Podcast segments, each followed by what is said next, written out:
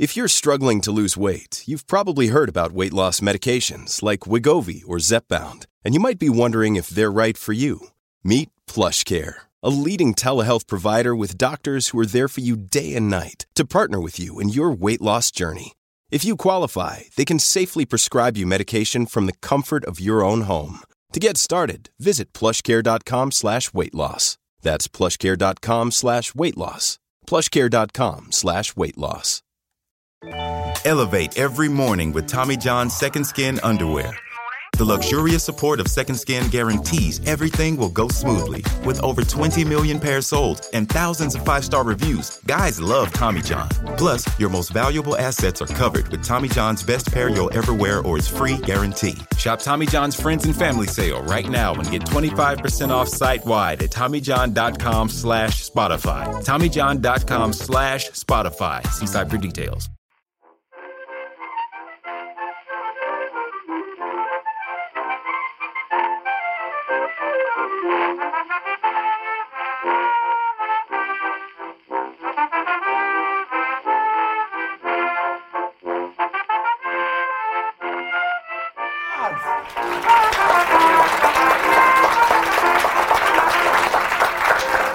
And welcome to Backlisted, the podcast that gives new life to old books. We are here today for our Christmas episode in the London Review Bookshop uh, in London, a place which I noted on TripAdvisor, no less, as an essential part of the capital's cultural life. Well, we shall see. Um, I'm, I'm John Mitchinson, the publisher of Unbound, the platform where readers crowdfund the books they really want to read. I'm Andy Miller, author of The Year of Reading Dangerously. And joining us today are Hilary Spurling, one of this country's most respected biographers and literary editors. Her books have won multiple awards, including the 2005 Whitbread Book of the Year for Matisse the Master, the second volume of her Life of the Artist. She is also the official biographer, as luck would have it, of the novelist Anthony Powell. What a coincidence. An amazing coincidence. and her book, Anthony Powell, Dancing to the Music of Time, was published to universal acclaim last year. Hilary is also the author of Invitation to the Dance, an invaluable handbook for anyone preparing a podcast on the dance to the music of time. and also for readers of the 12 volume novel sequence that the author himself described this book as, quote, a master key. Delighted to be joined by Philip Hensher, the novelist and book reviewer. Philip's novel, The Northern Clemency, was shortlisted for the Man Booker Prize in 2008, and Scenes from Early Life won the Ondaatje Prize in 2013. Earlier this year, Penguin released the Penguin Book of the Contemporary British Short Story, edited by Philip, and Fourth Estate released his latest novel, The Friendly Ones, which was described in the Times as the book you should give someone who thinks they don't like novels. And we are here to discuss, of course, the famous unfinished book, Profiles in String, by the novelist X Trapnell. Except, But seriously, we're very, very pleased to have Hilary and, and Philip here to talk about uh, Books Do Furnish a Room, which is the 10th volume in the magnificent Roman Fleuve by Anthony Powell, A Dance to the Music of Time. This book, the 10th book, was published in 1971 by William Heinemann. how many people here have read in its entirety A Dance to the Music of Time? Wow. Everyone. That is amazing. amazing. And how This many? might, this might be. I mean, that might be a. We might. We, we should have got the Guinness Book of World Records down for a. Um, And how many people here raise your hand if you have read The Dance to the Music of Time this year following a foolish suggestion by me on Backlist? Oh my goodness. there you go. That's amazing. Is someone called Rye Limit here? Rye Limit at the back. When did you finish A Dance to the Music of Time? 11 o'clock last night. 11 o'clock last night. Good, huh? Well done, Rye Limit. And also, we're joined by uh, three chaps. Could you stand up, please? John, Rob, and Adrian. Give them a round of applause now.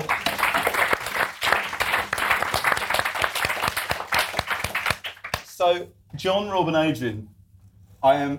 This is so impressive. Not only did they follow our suggestion of reading the dance in monthly instalments this year, but they also met intermittently to discuss it at the Ritz, at a pub in Fitzrovia, and this afternoon at the Wallace Collection.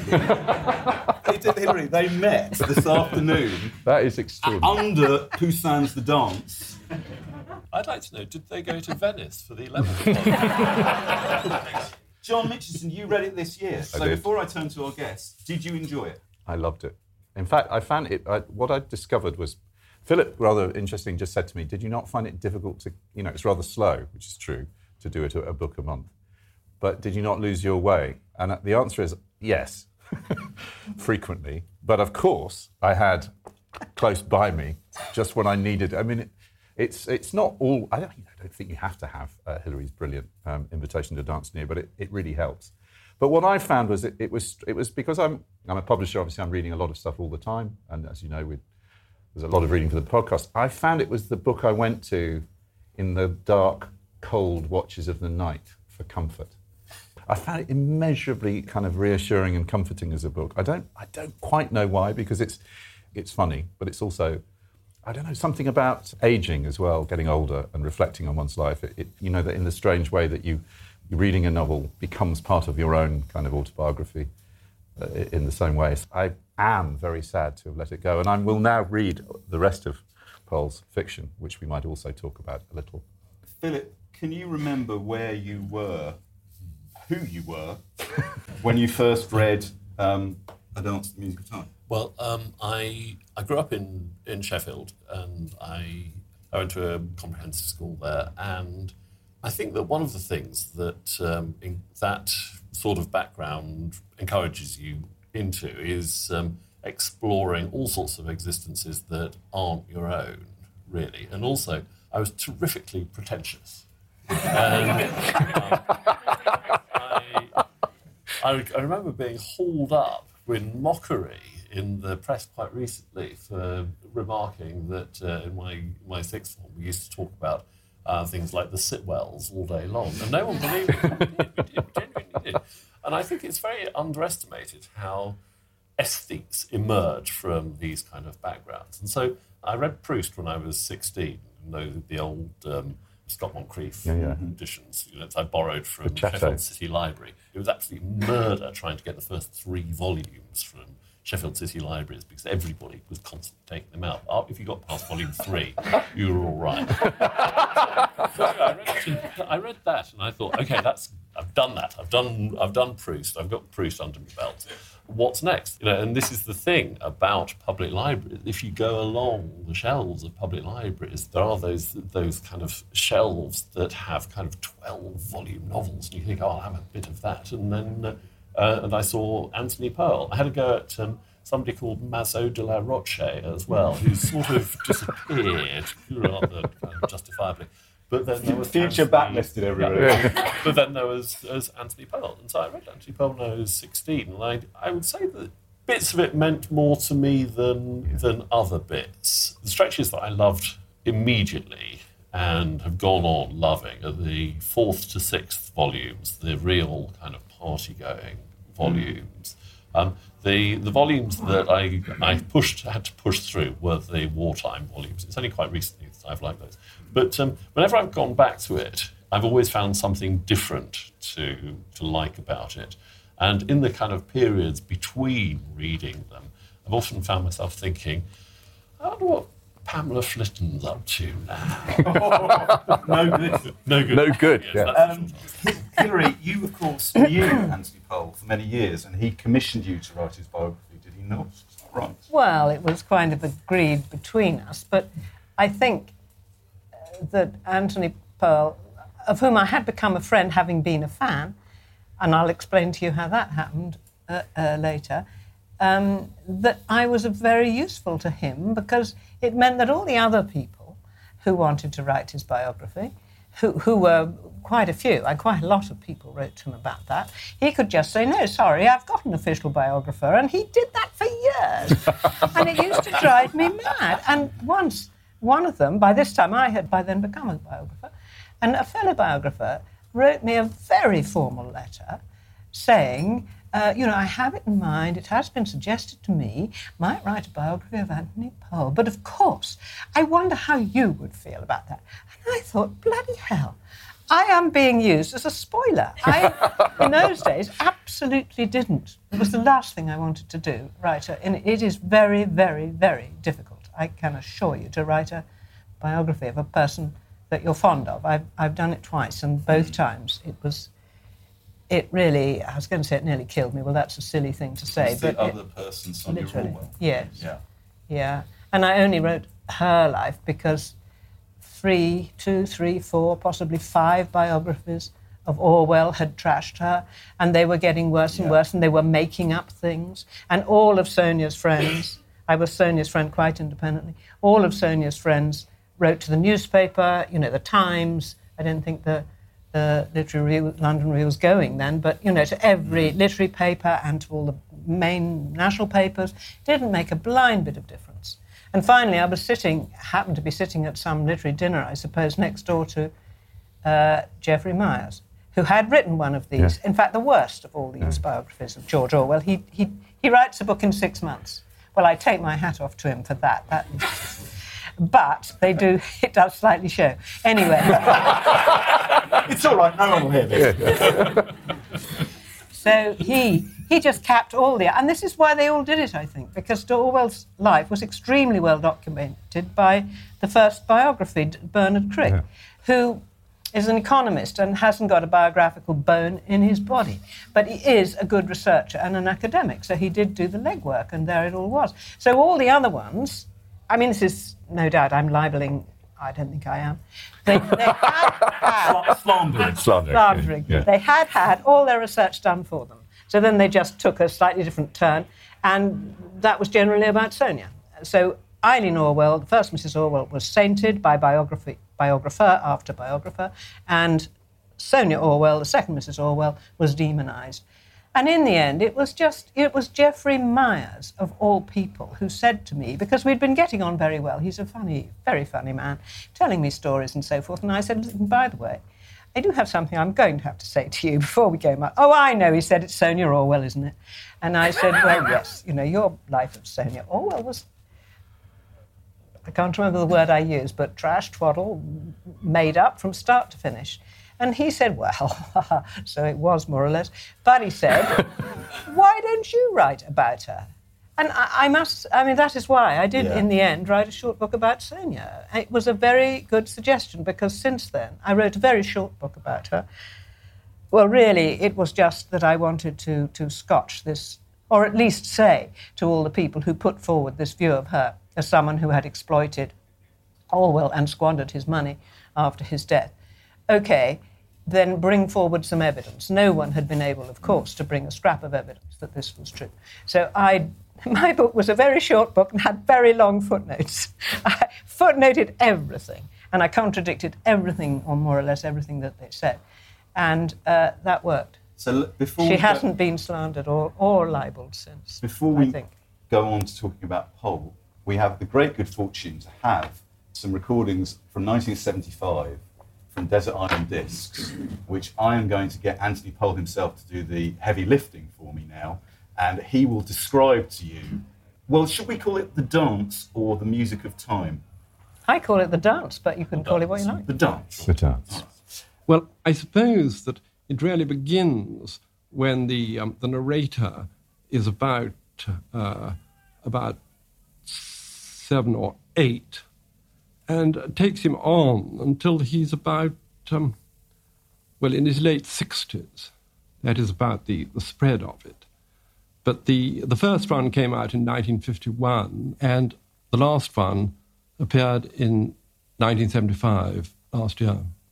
Now, did you have a, a clear idea of just how many volumes this novel was going to take? No, I knew it was going to take a great many, but I didn't really know how many until I really got within sight of the war, and I knew that I would want to write at least three volumes about the war. One of the things I think is remarkable about A Dance to the Music of Time, rather like the four rabbit novels by Updike, is that it's quite difficult to read them and feel he didn't know exactly where he was going from the very beginning, which is, of course, part of the artistry of it. in my view, Philip, what do you think? Is it does it hang? You've read it several times. Does it hang together, or does it feel? I think that it, it does hang together. I mean, it's it, I don't think it, it quite rivals the the kind of uh, overwhelming narrative arc in Proust, but I do think it hangs together. The the one thing that I would say is that there's a slightly strange quality that comes over the narrative when the time he's narrating overlaps with the time when he was writing the the novel. So, I mean, after uh, after the after the tenth volume, there's a kind of um, strange kind of speeding up of, of the episodes. I think the twelfth volume is is magnificent, but it's got a very different quality, I think, to the the others. Now you can just regard that as a sort of coda to to to the whole thing. But um, for me, I think that the main body of the arc is in the first ten volumes. Hilary, what do you? Well, if we're going to play, back at Philip. if we're going to play numbers, Yeah. my favourite volume is Temporary Kings, probably, Oh, which yeah. is volume I think that- I think that might it be mine. seems to, yes, it's very, very rich. Not the and one very, we're talking about. Strange. ah, but I have reread this Yeah. uh, for tonight, and I must say I'm very, very touched by books to furnish a room. It's well, I don't know if we're we're meant to start talking about this particular Yeah. book. We should be talking in general, but it touches me very strongly. It's a book in which he reknits, uh, picks things up after the war. Britain was picking things up after the war. Life was restarting. Quite a lot about that. That was the period in which I was beginning my life, so it's not really to do with that. But when I came to London, I uh, worked first as a waitress in the Tottenham Court Road, three pounds a week. And then I moved to The Spectator for not much more and became its arts editor, and then it's up to its literary editor. And this book came out when I was still working at The Spectator. And so it, it is about, well, it's about, as far as it has a specific subject, it is the publishing world. And it's specifically, it's a lot, lot- quite a lot of it is set in a magazine called Fission, which is, as it were, a latter day London Review, I would say. Fission, yes. Yes, we, yes. we, were, we were saying earlier, weren't we? So it's, this- it's, it's imaginary Bloomsbury tonight in the heart of actual Bloomsbury. Mm. And so when I read this book, it so much retrod the world that I'd been living in. And you know how when you when you become an adult, and I moved to London when I became an adult, that part of your life you feel very intensely, much more so than I would probably feel anything now. So books do furnish a room, which was writing about that period. I had just actually met Anthony Powell uh, in a scene setting, certainly not unlike the. In fact, I think it contributed to this book. Well, yes, I think it did. so you see, this book has a particular significance for me because of that. Because I knew, I knew the area he writes about. I knew the people. I didn't, of course, know Maclaren Ross. We are talking about period even earlier than my my my own, but. But the seedy streets he writes about, I can't tell you how seedy this area was. And a lot of you perhaps don't remember that, but it was a very um, grotty area indeed. And that is the world that's, re- that's conjured up in this book. That and the, and the, uh, the staffage, as it were, the literary personnel, the people who are gathered here tonight, the people that frequent bookshops. We'll be back in just Elevate every morning with Tommy John's Second Skin Underwear. The luxurious support of Second Skin guarantees everything will go smoothly. With over 20 million pairs sold and thousands of five star reviews, guys love Tommy John. Plus, your most valuable assets are covered with Tommy John's best pair you'll ever wear or its free guarantee. Shop Tommy John's Friends and Family Sale right now and get 25% off site wide at TommyJohn.com slash Spotify. TommyJohn.com slash Spotify. See site for details. This episode is brought to you by Etsy. Looking to instantly upgrade your Mother's Day gift from typical to meaningful? Shop Etsy. Now until May 12th, get up to 30% off personalized jewelry, style, decor, and so many other items mom will love. And if you want her to know you put a ton of thought into her present, use gift mode. Gift mode on Etsy takes the stress out of gifting so you can easily find well crafted, original, and affordable pieces from small shops. Just tap or click gift mode on your Etsy app or Etsy.com. Then answer a few short questions about mom, and gift mode instantly gives you curated ideas based on hundreds of personas. Need something original and affordable for Mother's Day? Etsy has it. Shop until May 12th for up to 30% off gifts for mom. Terms apply. Sec.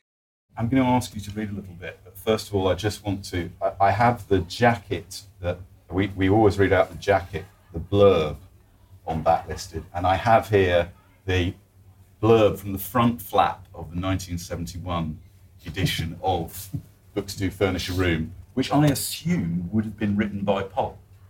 Do you well, think so? Normally it is, yes. Yeah. I mean, by an author, yes. Here we go. Get ready, everybody. Hold on to your hats. The tenth volume of Anthony Powell's great novel, The Music of Time, note the music of time, begins the final trilogy of the sequence. The scene is London during the two or three years after the Second World War. The book's title is taken to some extent from the nickname of one of the characters, Books Do Furnish a Room Bagshaw, all purposes journalist and amateur of revolutionary theory, but the phrase also suggests an aspect of that rather bleak post war period, London's literary world finding its feet again. For example, Nicholas Jenkins, the narrator, who has begun work on a biography of Robert Burton, 17th century author of The Anatomy of Melancholy, gets a job doing the books on a little magazine. That's Fission that you were referring to. This brings about contact with persons known and unknown, including that talented writer of the war generation, ex Trapnell, always living on the edge of disaster. Widmerpool, with a sort of panto boo there. Widmerpool, now a Labour MP, abuts on these activities with his young and beautiful wife, the former Pamela Flitton, a troublemaker. Books Do Furnish a Room throws vivid light on an important, neglected, and sometimes slightly sinister period. What do you think? Well, that's pretty much my, my experience of Yeah. this area and of that book. Yeah, that's pretty good, isn't it, John? Yeah, I mean, it, you know, we love a good blow. The book is sort of structured around, as a- a number of the, the novels in the sequence are, brilliant set pieces. The funeral of Erridge, the literary cocktail party, uh, the Fission cocktail party. I think the fabulous scene towards the end where Widmerpool um, uh, visits Trapnell and his wife, without giving too many spoilers away, Widmerpool's wife decides, takes a shine to Trapnell, and they go off together to live in his grotty flat in, down in Maida Vale. The book is sort of structured around these brilliant comic kind of set pieces, but it's and, and through this all, you've got Nicholas Jenkins, who in a, I mean, we talk maybe talk about Jenkins and Powell and how interchangeable they are, observing and reflecting. Um, it's, I mean, it's it's very intoxicating way of telling stories, and I, I liked what you said before, Philip, about the, the later books, kind of fast forwarding a little bit. A lot of it is uses that brilliant technique of of referring to something that's happened that you don't know yet what, what has happened. And then un, the, the story unfolds, often through conversations with other people. It's just this li- literary craftsmanship. It's, it's it, I, they're beautifully constructed. It's like fireworks. Yeah. Like fireworks. Yes, I think, well, to me it is. I, I hmm. find, I haven't read any Powell since I finished writing about him, which was two, three years ago now. So it, it was nice. It was very nice for me to rediscover that voice. And yes, the voice is um, slow, steady, deceptively so, of course. It is extremely funny. But a lot of what is so funny is going on between the lines. And at the same time, I find it as John said, quite intoxicating, and that's what I meant by it's pyro, it's like pyrotechnics. It's just so dazzlingly. You know, you stand and you look at fireworks and you think this cannot be happening. Yeah. I cannot be seeing this. this is just not possible. Well, I do get that feeling from mm. Anthony There, Powell. there are The technical side, I suppose. yeah, there are so many times when you think he's not going to get away with this. You can't bring you can't bring Widmerpool into this at this moment and expect that this is going to work. But There's he, the particular aspect to the techniques, I think, is very is in a way it's um, is against the the general tendency that we're told the 20th century novel takes, which is more and more interiority, more and more dwelling on the passages of the mind. And he doesn't do that very much of that. We don't really hear a lot about Nick Jenkins's packet passages of thought. What we get is a lot of very close analysis of what we do in everyday life. We look at people's exteriors, we look at the way they carry themselves, we look at the way they behave and the way that they react And what they to say. each other and what they say. And um, it's, it's very much like going through life. There's a wonderful scene I absolutely adore when um, um, the ghastly Mrs. McClintock meets Charles Stringer. And he's fascinated by the fact that he's dressed up as little Bo Peep. And the way they kind of, their surfaces bang up against each other, and everyone around them is just terrified of what is going to happen. We don't hear anything about what they really think at all. It's just what they are saying to each other about what the other one looks like. One's drunk, one's wearing a ridiculous dress, and that's enough. And it makes you dizzy sometimes, doesn't hmm. it? Because it's so, and yet it's also so easy. At least I find they run down very smoothly. Those books, but when you know them, I do know them very well now, as you do, and therefore I notice things I didn't certainly didn't notice before. And partly it's this. I mean, and now one of the things I mostly notice, and I'm, and of course I've become a writer myself in that interval, is this this dazzling firework, pyrotechnical power of just going from one impossible place to another, which you don't notice when you first read it because it runs so smoothly. You know, that is a very extraordinary friction, I suppose you could call it. I mean, different things pulling in different directions. Could you read us something? I asked you to choose a passage before. While you're looking for it, I just want to quote ex Trapnell in Temporary Kings. Jenkins remembers him saying, and you, you backlisted listeners will appreciate the truth of what ex says here. Reading novels needs almost as much talent as writing them. so, I love that. having yes. said that, Hilary, I agree. would you read for us, please? I found it very, very difficult choosing an extract from this book because, because it's, uh, well, what volume is it? Anyway, it's quite far on in the sequence. The people, everything relates so much to each other. So I've chosen a fairly self contained little episode taking place at a fission party. This is a party, a gathering not unlike this one, I would say, in a bookshop, a London bookshop. Except that at this party, people move about with their drinks instead of having to sit still and listen to, to, to various people. It's a world you'll all be very, very familiar with. I think that, that, as I said, Fission is, as it were, the London Review of 50 years ago, or very similar organ. And the other thing I should say is you must remember that the journalists in this episode, they are the equivalent of, I suppose, TV celebrities of today. That's to say, journalists in those days were not, you know, clinging on the way journalists are today. They were very powerful people indeed, and this is about a couple of very powerful journalists. The narrator is arriving at a party in this area and not unlike this building. It's actually a bookshop, he's, I mean, a, a publishing house he's going into, but they have a bookshop too. And the uh, bookshop firm is called Quiggin and Craggs. Uh, Quiggin and Craggs are both present. No one was about by the trade counter. The doors were now all open, furniture pushed back against the wall, typewriters in rubber covers standing on steel cabinets, a table covered with stacks of the first number of fission. In the farthest room stood another table on which glasses but no bottles were to be seen. We moved towards the drinks, where were also standing Bernard Shernmaker and Nathaniel Sheldon. These characters have not appeared in the music of time before, and that's why I chose this extract. There's quite a lot of explanation now. It makes it easier to follow, I hope.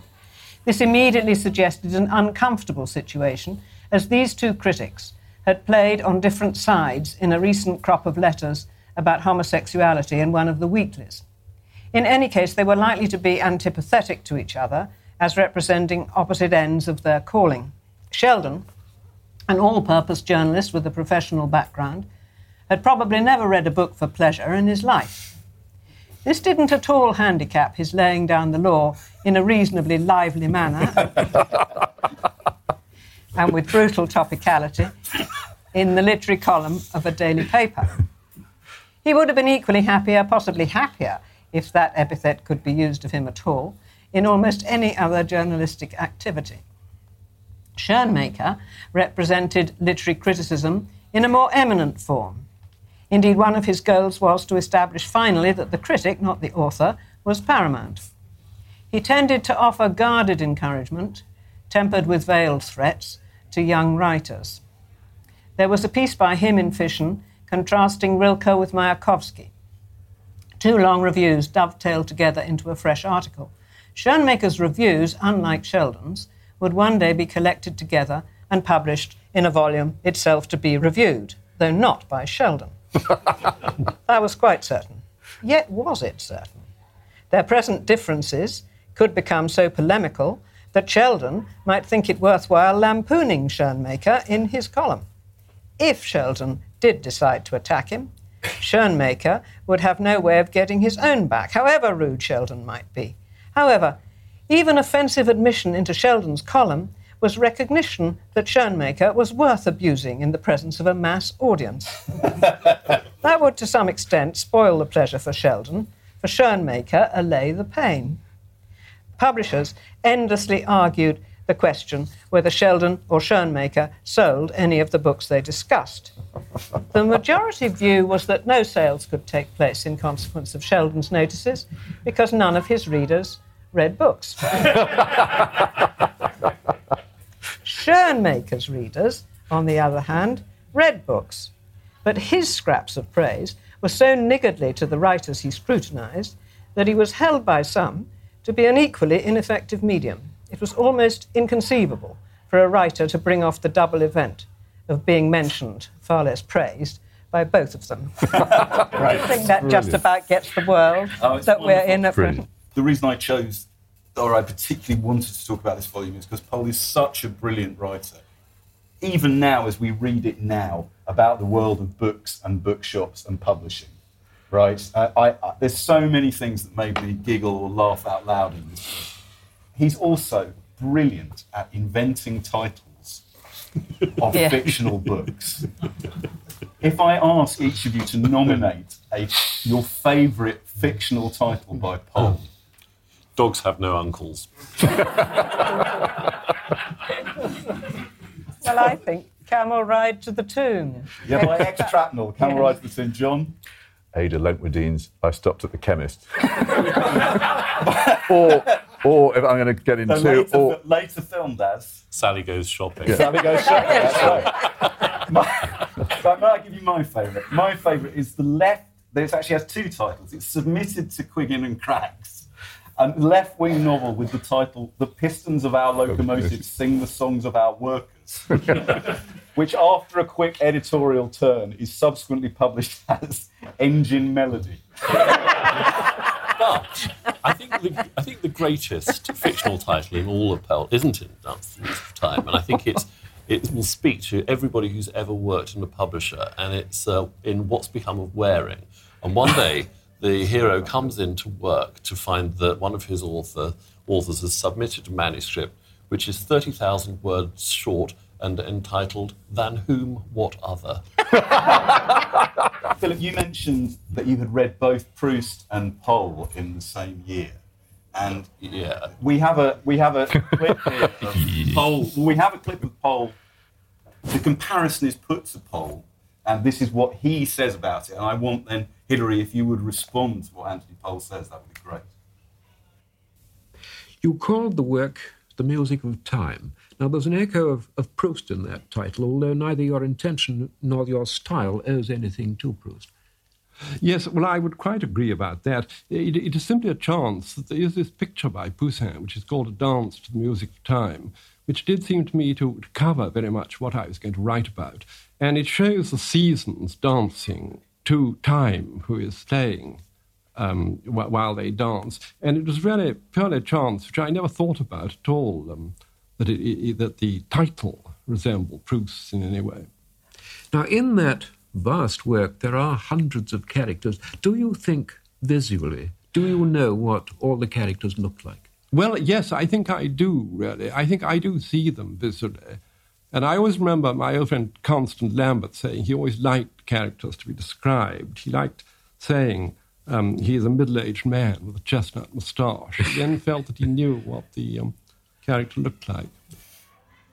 Hilary, that's rather disingenuous, isn't the, the total coincidence of it being like Proust? It is partially inspired by Proust, isn't it?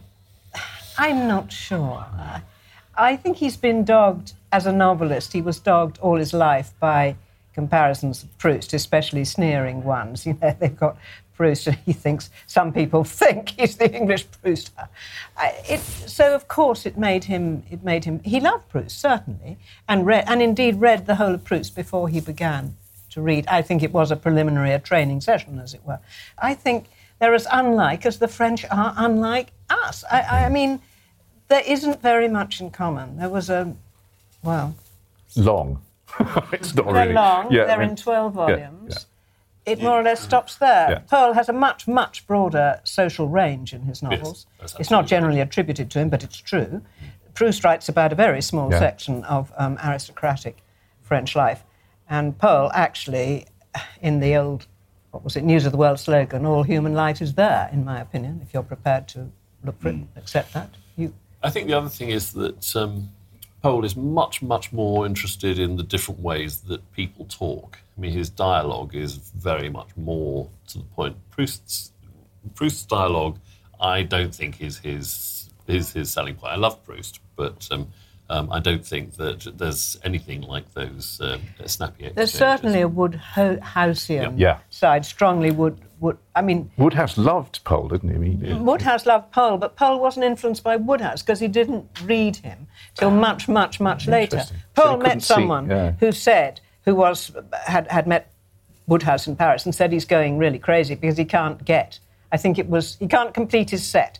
He's got the whole of the Music of Time up to the point at which the writing I had reached at that stage, and he's got all the early novels except for what's become of Waring. So Powell, being polite and also flattered, as authors tend to be if people are reading their book, um, packed up a copy and sent it to Paris. And then he got a marvellous letter from Wodehouse, really um, absolutely laying out I think the, the, the power and strength of the sequence and how excited he was by it. And he said, Whenever I read your stuff, I think, why didn't I think of that? And it goes on like that. You know, he just, he was bowled over. Didn't he say he looked at it and couldn't figure out how you got it, how you got No, it to work? I just can't, Yeah. can't figure out how you do No. it. I don't think there Which are was many Wodehouse characters that would really go into dance. I think the Well, what about Sheldon and Schoenmaker, the couple I just. Uh, I think that's a fairly Wodehousey next time.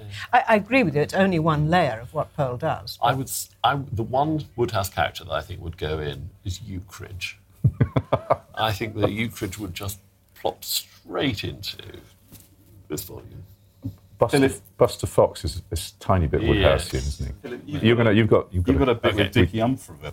yeah. Well, Dickie Umfraville, I absolutely adore, and I think that it, Dickie Umfraville was one of those characters that a novelist writes and just develops an unnatural fondness for them. and Dickie Umfraville is always despite the evidence. is often kind of cropping up to say something totally scurrilous at the end of uh, at the end of chapters. And um, I think true. I, I, I thought I'd read this because I think it has the single best joke in Powell at the end. Comes after Erridge's funeral. A footnote to the events of Erridge's funeral was supplied by Dickie Umfraville after our return to London. It was to be believed or not, according to Toast. Umfraville produced the imputation, if that was what it was to be called, when we were alone together. Pamela Widmerpool's name had cropped up again. Umfraville, assuming the manner he employed when about to give an imitation, moved closer. Lastly, Umfraville's character acting had come largely in person of himself, Dr. Jekyll, even without the use of the transforming drug, slipping into the skin of the larger than life burlesque figure of Mr. Hyde. In these metamorphoses, Umfraville's normal conversation would suddenly take grotesque shape. The bright, bloodshot eyes, neat moustache, perfectly brushed hair, the formalized army officer of caricature suddenly twisted into some alarming or grotesque shape as vehicle for improvisation. Remember my confessing in my outspoken way. I'd been pretty close to Flavia Stringham in the old days of the Happy Valley. You put it more bluntly than that, Dickie. You said you'd taken her virginity.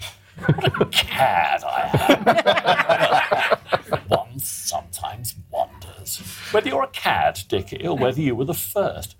Our little romance was scarcely over before she married Cosmo Flitton. Now, the only reason woman like Flavia could want to marry Cosmo was because she needed a husband in a hurry and at any price. Unfortunately, my own circumstances were badly aspiring to her hand. Dickie, this is pure fantasy. Umfraville looked sad. Even as she's most boisterous, there was a touch of melancholy about him, that he was a pure Burton type when one came to think of it. Melancholy, as expressed by giving imitations, would have made another interesting subsection in the anatomy. All right, old boy, all right, keep your whip up. Cosmo dropped a hint once in his cups. Not a positive one. There was nothing positive about Cosmo Flitton, barring, of course, his Wassermann test. Mind you, it could be argued Flavia found an equally god awful. Healed Harrison F. wise by it, but Harrison came onto the scene too late to have fathered the beautiful Pamela. I'm not prepared to accept this, Dickie. You've just thought it up. Umfraville's habit of taking liberties with dates if a story could thereby be improved was notorious. You can never tell, he repeated. My God, Cosmo was a swine, real swine. Harrison I liked in his way. He mixed a refreshing cocktail of his own invention called Death Comes for the Archbishop. The regular backlisted listeners will recall we did an episode on Willa Cather earlier this year. Not about Death Comes for the Archbishop, but nevertheless, that's very pleasing. You mentioned in that extract, or it's mentioned in that extract, uh, The Anatomy of Melancholy by Robert Burton, which plays an increasingly big part in uh, the dance as it goes on. I just wanted to share this little piece that, um, this very short thing that um, wrote for the Radio Times. Imagine this appearing in the Radio Times now, but in the Radio Times in 1977 um, about how he discovered the anatomy of melancholy. He said, When I was a young man working in a publisher's office, I shared with the manager a room surrounded by bookshelves that were closely packed with file copies of the books the firm had brought out since its foundation at the turn of the century. This would be Duck, Duckworth's, right? In the rare moments when all production was in the pipeline, there were no more manuscripts to report on, no ads to be made up, no authors dropping in to inquire about their sales. I used to read the less uninviting of these file copies. Sometimes, to tell the truth, I used to read them in preference to business activities. One of the firm's rather un- uncharacteristic publications of the early 1900s was a three volume edition of Robert Burton's The Anatomy of Melancholy, a much reprinted classic, first issued in 1621. On an idle afternoon, I took the first volume down, in due course, getting through the whole of the anatomy, a longish work, in that way. There are perhaps worse places to read about melancholy than a publisher's office. I love. He's very he's very Was good. he He's very good on publishers. I want to. Well, I was going to say he's very good on publishing. He's very good on melancholy. You know, Jenkins is quite a. I don't know what we think the difference is between Jenkins as a narrator and Powell, but I think there is a difference, isn't there? When you were discussing Jenkins just now, you you left out his tone of voice, which is the tone of voice of the of the 12 volumes of A Dance to the Music of Time. And I think that is crucially important. I mean, if you try, as indeed I did, I wrote a whole book about it, summarizing these books and therefore leaving out the tone of voice, almost meaningless. I mean, it, it, you look at the summer, my retrospective summaries, because I don't think, I mean, I'm, I'm- pretty sure he didn't make any outline of a novel before he wrote it. It grew, as it were, organically. They grew, and it grew, the, series, the sequence too.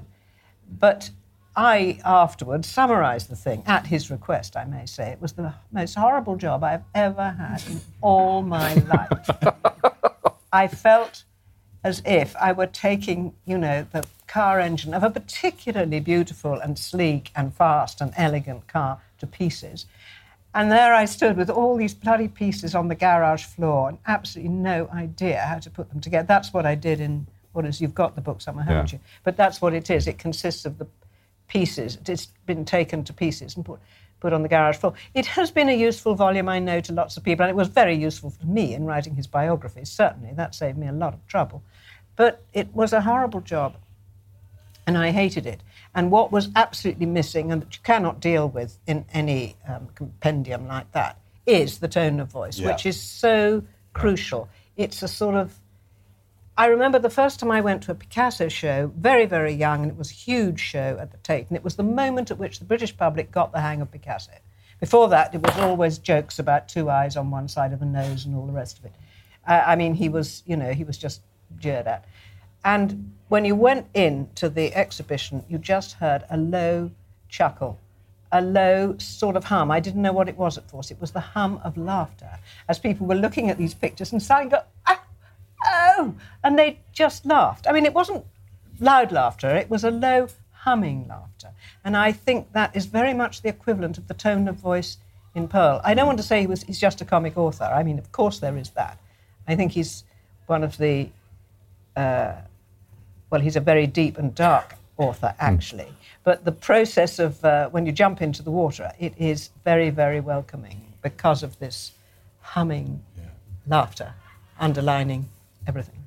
There is an answer, of course, to the question of how does the vo- the voice of Jenkins differ from the voice of Powell, and we actually know perfectly well because after he finished Dance the Music of Time, Powell wrote four volumes of memoirs, and I, which I utterly recommend. I think it's a it's a wonderful, wonderful set of memoirs, and it it's got some things in common, but there is a sort of um, increased intimacy about uh, domestic events in the, the memoirs.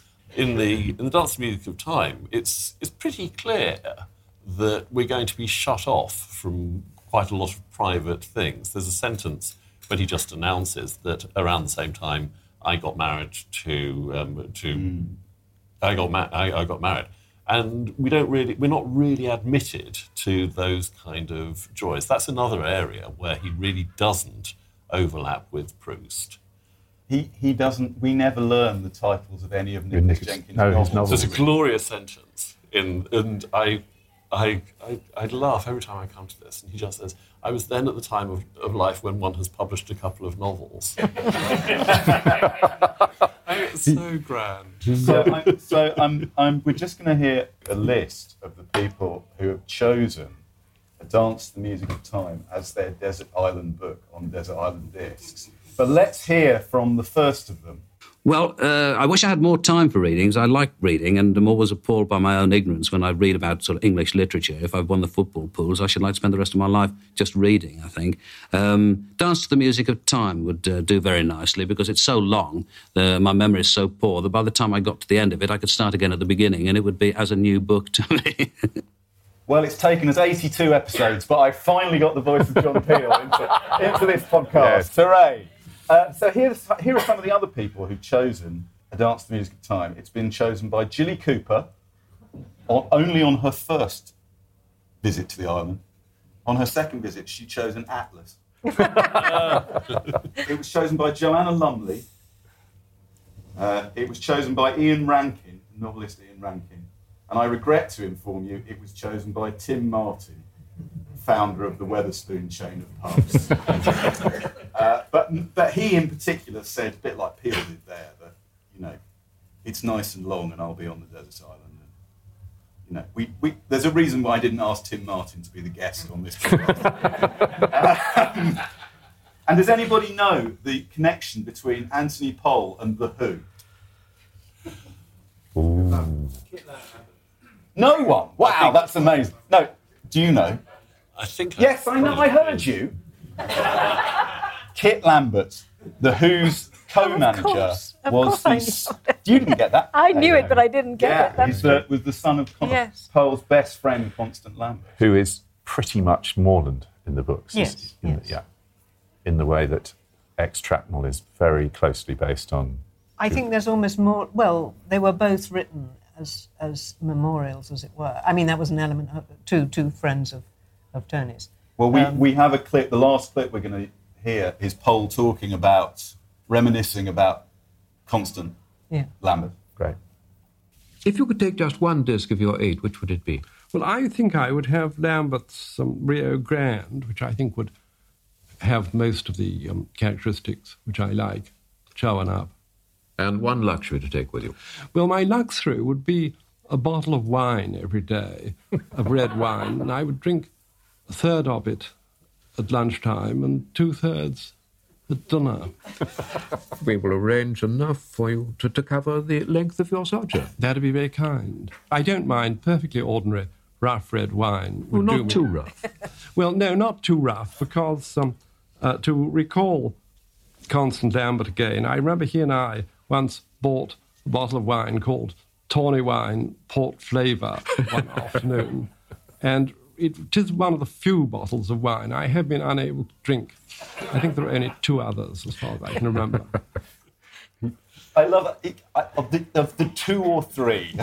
He's able to remember the two or three. I'm sure if you'd asked him, he could. he did, he did have that, that kind of side, which is perhaps we haven't really talked about the fact that his reputation and how it's changed. But he was apparently the last person, the last member of the Travellers Club to still wear a hat at, at, at, in the coffee house at lunchtime, which was uh, which, which was a kind of a tradition that. But which I mean, he liked that kind of thing. He Of liked course he did. he liked I think- order and I, conservative. I, before we go on to talk about Pa- Powell's relevance today, we were having a slight dispute about this downstairs. I would like to point out that I bought this on the way here. Look, the, the new issue of World of Interiors, published today, has got Powell's house, the Chantry, on the front cover. Powell's pin-ups. So he is on trend once again. Do you feel Pole is read now? He was certainly read 30 years ago. I'm Is going to he say read this now? is a bookshop. You should ask whoever runs the, the, run, the people running the bookshop. Yeah. I don't. I think he's read more than he certainly was. I I first read him at Oxford when a friend of mine gave me a book of his, and I gave it back, and I said, "Well, frankly, my life is boring enough already without my having to read this stuff." I suppose it was the buyer's market. And a few years later, he tried again, and that time the penny kind of dropped. And what I mean is, I think you need a shift of focus. I think Powell is, in fact, a very, very original writer, and that it's misleading, all these comparisons with Wodehouse and indeed with Proust, Proust or, or with Evelyn Waugh, for that matter. He, he is, there isn't anybody actually very like him. And so you can't read him with an ear or an eye filled with any other writer. You have to, it's a sort of, it's, well, it was a readjustment. It was for me and many writers, uh, readers of Powell, I think, have found that. When you finally get your eye in, and it's the same at looking at a difficult picture. You can look at pictures and you, there are certain pictures you just can't make head or sense tail of. And then suddenly one day the thing falls into place and you realise that you are looking at something that has a good deal to say to you.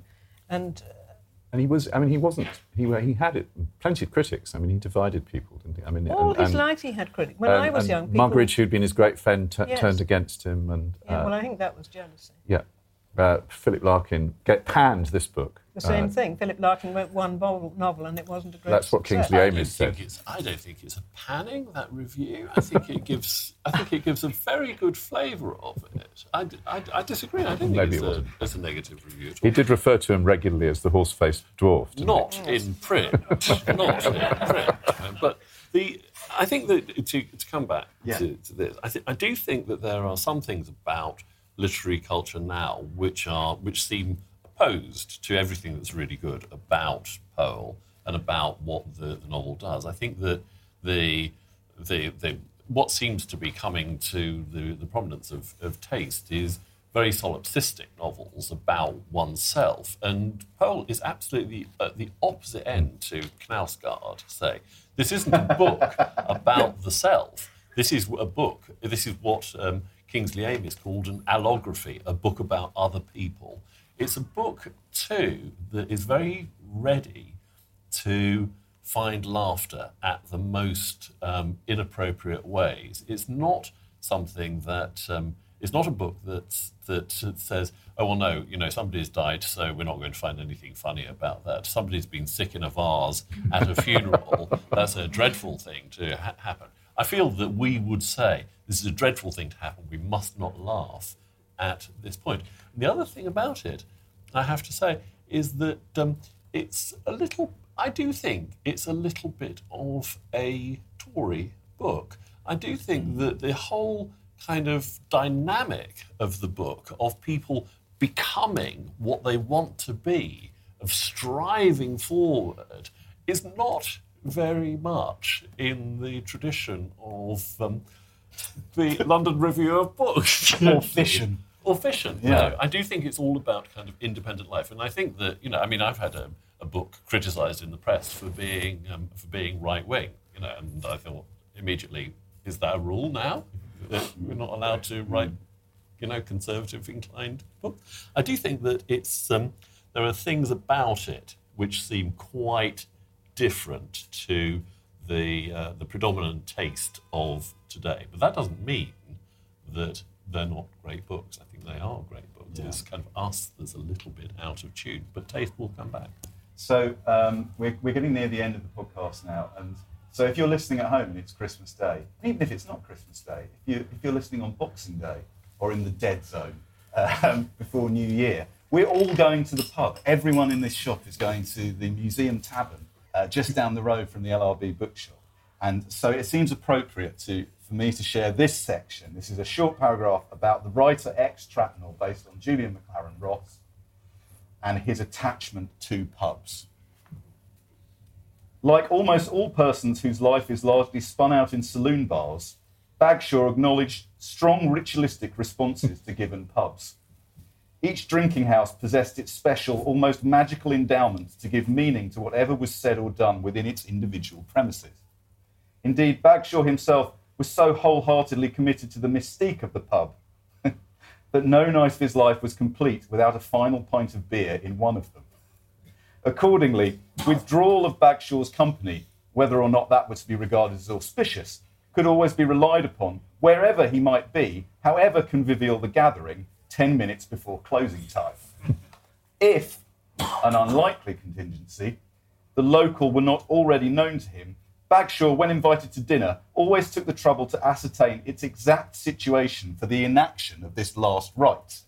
He must have carried in his head the names and addresses of at least 200 London pubs. Heaven knows how many provincial ones. Each measured off in delicate gradations in relation to the others, strictly assessed for every movement in Bagshaw's tactical game. The licensed premises he chose for the production of Trapnell, and that's brilliant. the production of Trapnell.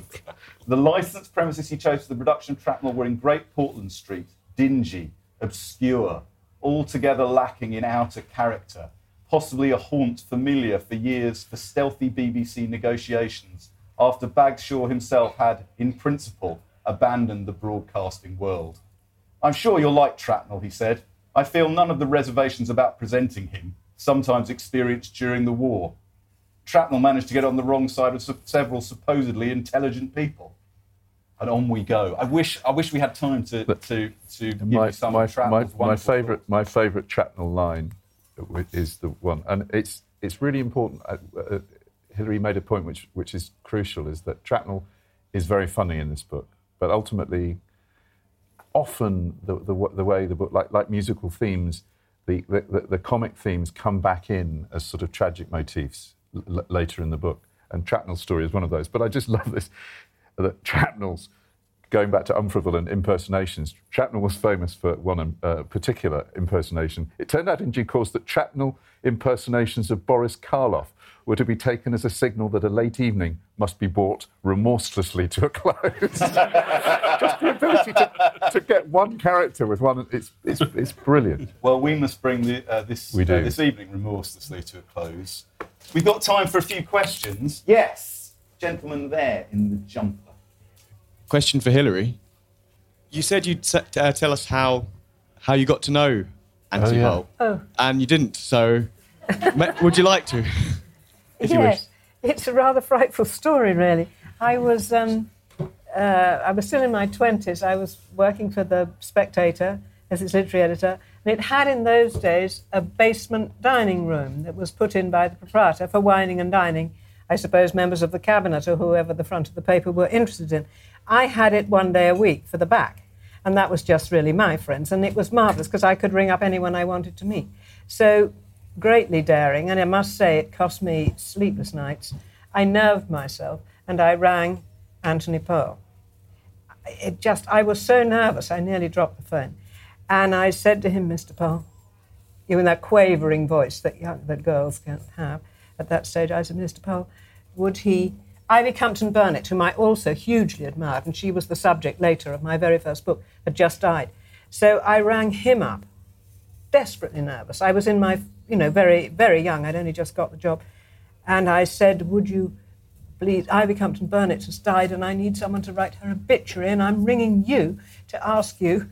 I didn't say to have the great honour of writing an obituary of Ivy Compton Burnett in the page of the Spectator, but that's what I thought.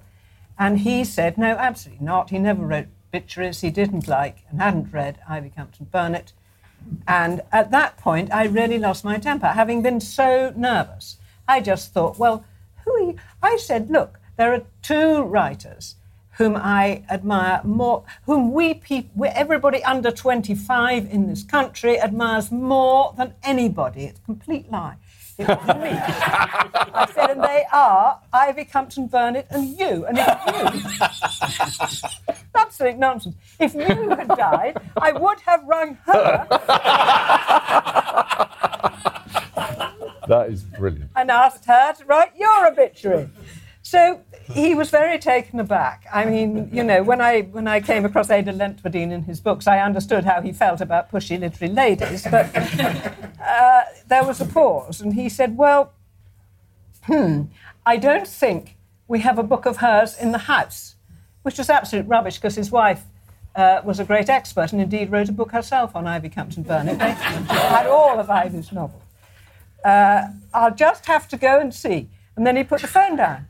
I imagine he was pretty much shattered, as I was pretty much shattered by the turn that this conversation was taking. So he, I'll go and see if we have one in the house, he said.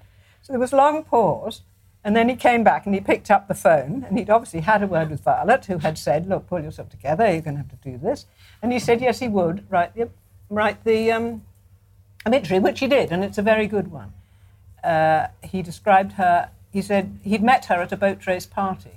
Uh, uh, just before the war, just after the war, I can't remember. But he said she was then a quite unmodified pre First War personality. To put it quite like that, but anyway, I, I, I remembered it always. Of course, they're very, very different, except that I love them both. And then the editor of The Spectator, who was Nigel Lawson, subsequently uh, Tory Chancellor, as you know, I may say I've never been more left wing. I've been left wing all my life, but never more so than when I worked for the back page. of The Spectator. I, anyway, Nigel had this brilliant idea. The Spectator was tremendously hard up, always on the verge of closing, and uh, his idea uh, was that we would have a Spectator Book of the Month. And he said that to me, and we'll put it on the cover, and we'll have a sticker, and we'll say Spectator Book of the Month, and all the rest of it. And I said, absolutely fine, but I'm your literary editor. I get to choose the books. So he said, all right. And uh, the first book I chose was a short story by Gabriel Garcia Marquez, who had never been published in, or translated into English, never published in this country, never translated. And I, how I knew about him, God knows. But I got my uh, Spanish correspondent. Was it Jean Franco. Jean Franco, um, prompted. She was she reviewed Spanish books for me. She was uh, she was an academic, I think, at London University, and pretty good in her field. And she must have well did tell me about him. So I asked her to translate a couple of short stories. I said, if he's as good as you say, we'll publish one.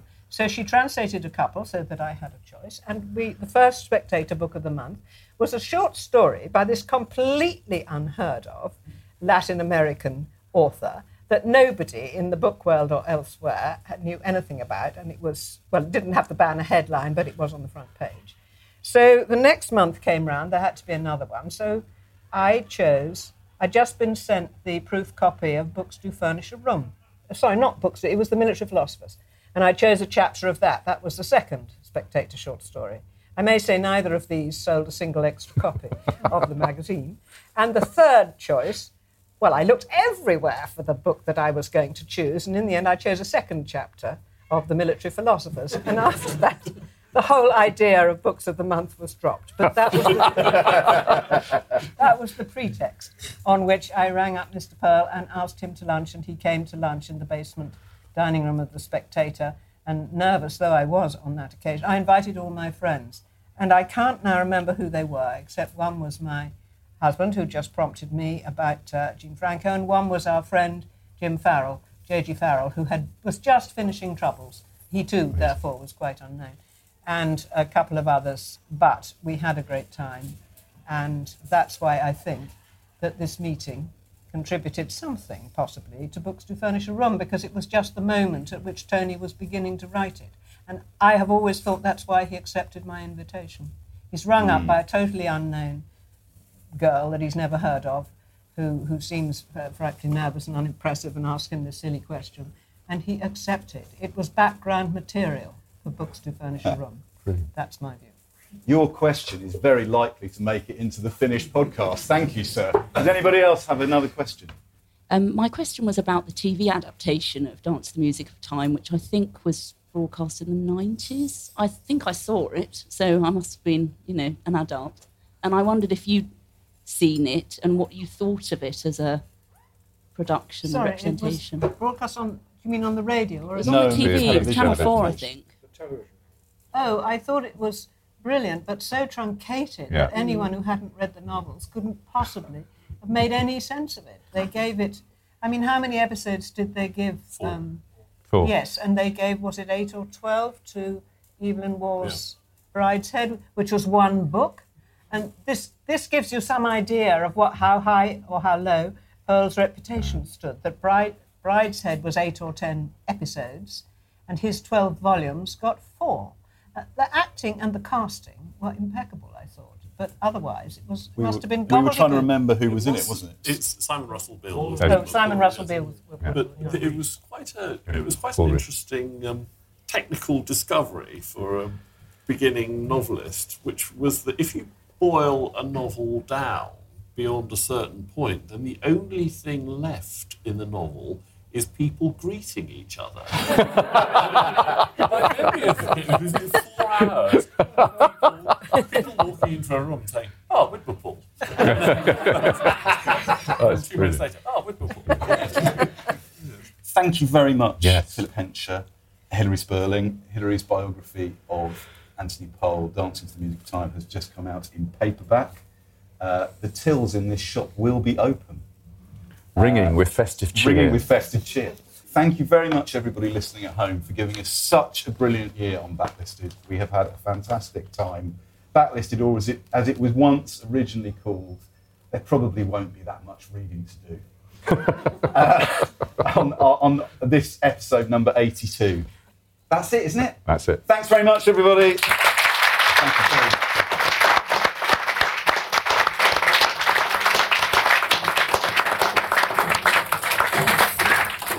Merry Christmas. If you prefer to listen to Backlisted without adverts, you can sign up to our Patreon. It's www.patreon.com forward slash backlisted. As well as getting the show early, you get a whole two extra episodes of what we call Locklisted, which is Andy, me, and Nikki talking about the books, music, and films we've enjoyed in the previous fortnight.